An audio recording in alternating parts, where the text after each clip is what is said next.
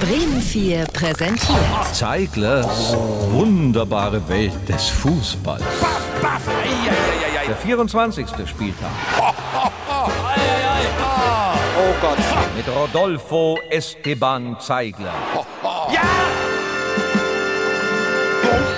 Trotz des Ausscheidens in der Champions League kann man über Borussia Dortmund in diesen Tagen mit Fug und Recht sagen, Wenn's läuft, dann läuft's. Und derzeit läuft alles für den BVB. nun beruhige dich doch. Und an diesem Wochenende fordert der wiedererstarkte FC Schalke 04 den BVB oder, wie enge Freunde sagen dürfen, den BFB. Schalke unten fünf Spiele ungeschlagen, der BFB sogar zehn Spiele siegreich in Folge. Und über die Schalke hat einerseits Heribert Bruchhagen zuletzt auf Sky etwas sehr Interessantes gesagt. Noch interessanter aber ist, dass Sky-Experte und Ex-Schalke-Trainer Mirko Slomka während dieser Aussage vor lauter Erregung mit Gegenständen warf. Die Mannschaft wirkt ja äh, äh, äh, dynamisch.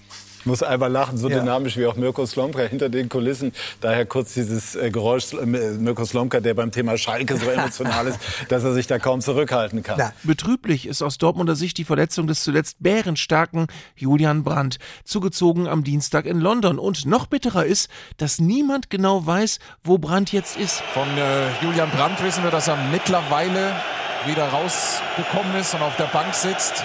Und Sebastian Benisch hat noch ein paar weitere Beobachtungen. Sebastian, Ja, auf der Bank ist er noch nicht, aber er ist noch nicht wieder draußen.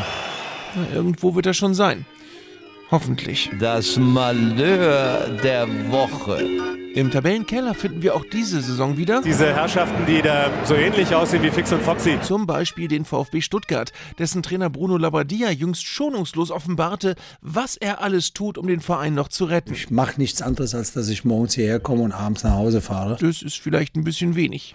Ganz andere Probleme hat unterdessen der SC Freiburg. Gladbach spielt einen sauberen Offensivfußball und Freiburg hat Flecken. Hoffentlich gehen die raus. Und sein vielleicht bestes Spiel für die Bayern machte unterdessen zuletzt Neuzugang De Licht. Stark, wie De Licht da schaltet und den Ball klar vor der Linie klärt. Und wenn De Licht, wie gehört, stark schaltet, nennt man das übrigens wie äh, De Lichtschalter. das ist doch logisch. Das ist doch logisch. Und das muss für heute reichen.